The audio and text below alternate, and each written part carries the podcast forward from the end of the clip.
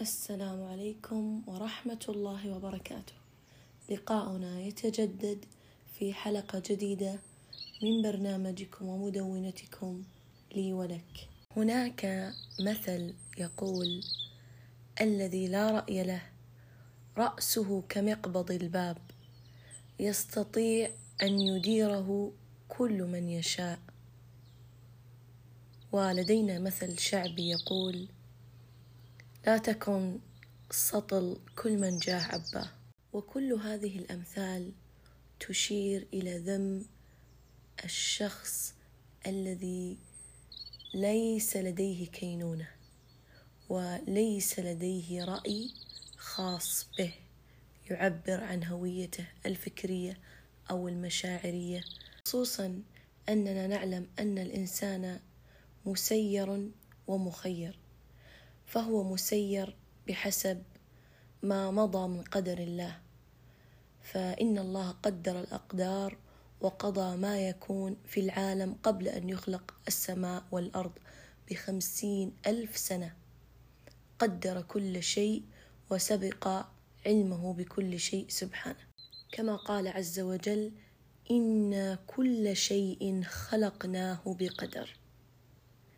فالأمور كلها قد سبق بها علم الله وقضاؤه سبحانه وتعالى وكل مسير وميسر لما خلق له. لكن لابد أيضا أن نعلم أنه مخير من جهة ما أعطاه الله من العقل والإرادة والمشيئة.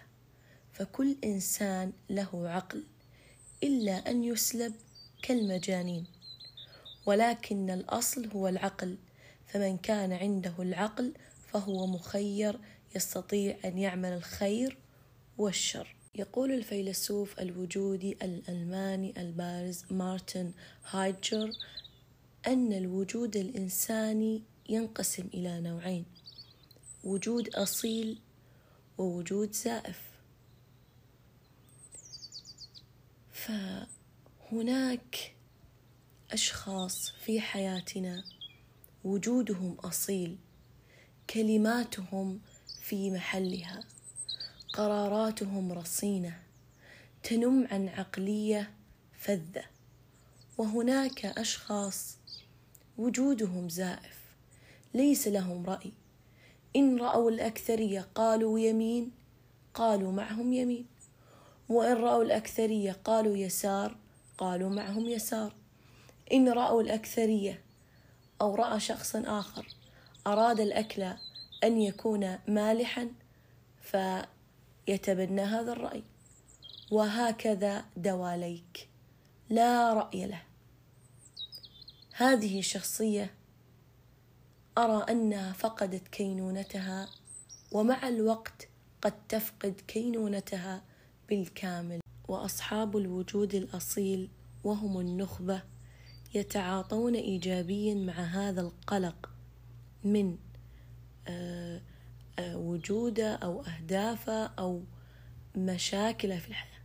يتعاطون معها بقدر من التفكير العميق والعزلة اللتين تدفعانهما إلى معرفة ذواتهم وتأكيد وجودهم.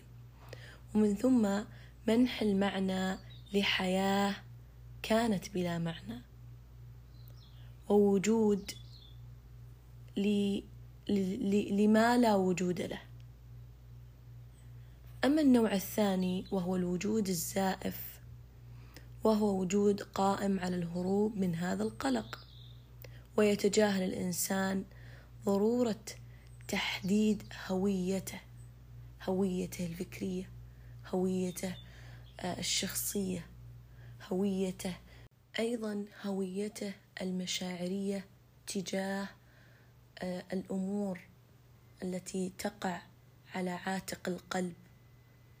لا يعقل أن يكون هناك إنسان يقضي طوال عمره تابع لا يتمتع بالاستقلال. وجوده كعدمه. يكون عبء وعالة ولا يضيف شيئا. فينغمس هذا الإنسان في عالم الوجود الجماعي وينسى ذاته ويتفرغ للثرثرة والتسلية ويوهم نفسه بأنه يحيا حياة حقيقية والحقيقة أنه يحيا حياة الآخرين. لا شيء ينبع من داخله. لا حافز يدفعه إلى القيام بالأمور سوى أنه عبد مأمور. يقال له فينفذ فقط. نسي قول الله تعالى ولا تزر وازرة وزر أخرى فهي صريحة في أن الإنسان لا يحمل ذنب غيره وإنما يحمل ما كسبته يداه فحسب. وأيضا قوله تعالى أيحسب الإنسان أن يترك سدى أبدا لن تترك سدى. فلماذا التبعية المقيتة؟ في الحقيقة أنك تخطئ في حق نفسك حينما تسمح للغير بأن يفرض رأيه عليك وأن تجبر على أن تعيش ما لا ترغب وأن تلبس ما لا ترغب وأن تأكل ما لا ترغب. وأسوأ شعور من الممكن أن يراود إنسان أن تسلب إرادته والأعظم إذا كان يلبس لباس التملك للغير بيديه. وهذا أمر ليس بغريب. فقد قال الله عز وجل في القرآن الكريم وإذا قيل لهم اتبعوا ما أنزل الله قالوا بل نتبع ما ألفينا عليه آباءنا. أولو كان آباؤهم لا يعقلون شيئا ولا يهتدون. وهذه دليل على أنه عندما تتبع رأي آخر فإنك بالتالي تتبع اثاره وتبعاته وعقباته وأنت لا تدرك حقيقة هذا الأمر الذي تتبعه بطريقة ساذجة. سأعطيكم مثال من السيرة كيف أن النبي صلى الله عليه وسلم رغم أنه لا ينطق عن الهوى إن هو إلا وحي يوحى ورغم حكمته وآرائه السديدة ومنصبه في ذلك الوقت إلا أنه حرص أنه لا يلغي وجود من هم تحته كزوجاته. وهناك قصة ثبتت في الصحيحين أن نساء رسول الله كن حزبين فحزب فيه عائشة وحفصة وصفية وسودة والحزب الآخر أم سلمة وسائر نساء رسول الله. وكان المسلمون قد علموا حب رسول الله لعائشة. فإذا كانت عند أحدهم هدية يريد أن يهديها إلى الرسول أخرها. حتى إذا كان في بيت عائشة بعث صاحب الهدية بها إلى الرسول في بيت عائشة.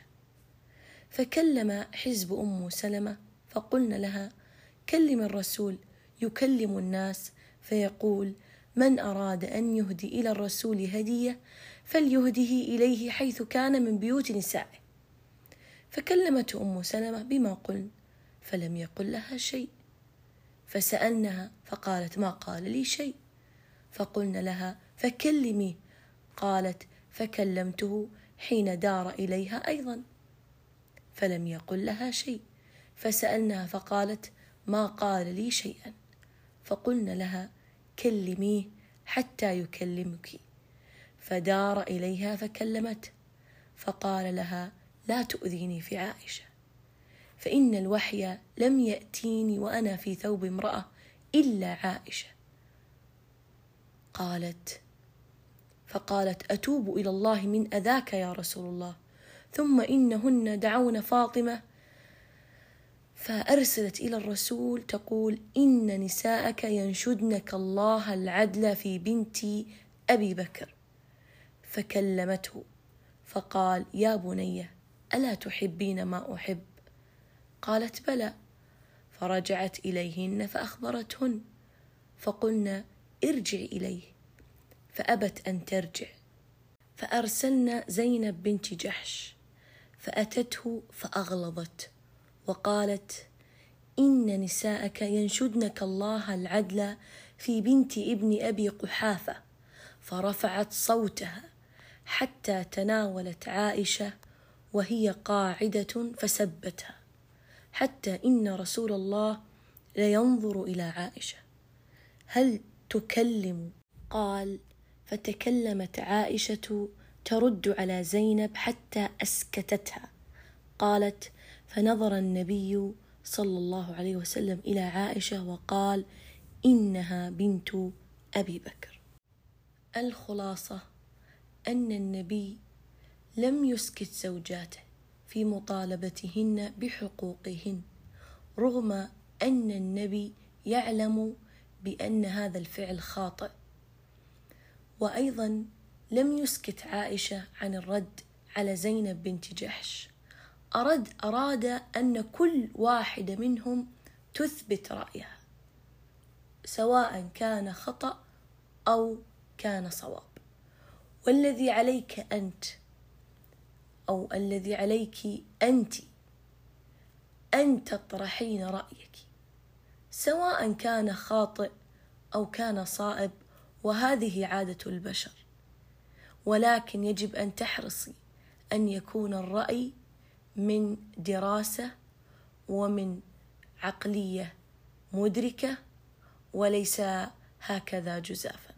يقول الشاعر منيف الخمشي لا صرت ما تطمح ولا عندك أحلام ولا تمني النفس في شيء قدام. أستسمحك هذه حياة البهايم تاكل وتنام تقوم ثم ترجع تنام. وختاما أتمنى أن أكون أنرت جوانب مظلمة. ولا تنسوني من صالح دعائكم. والسلام عليكم ورحمة الله وبركاته.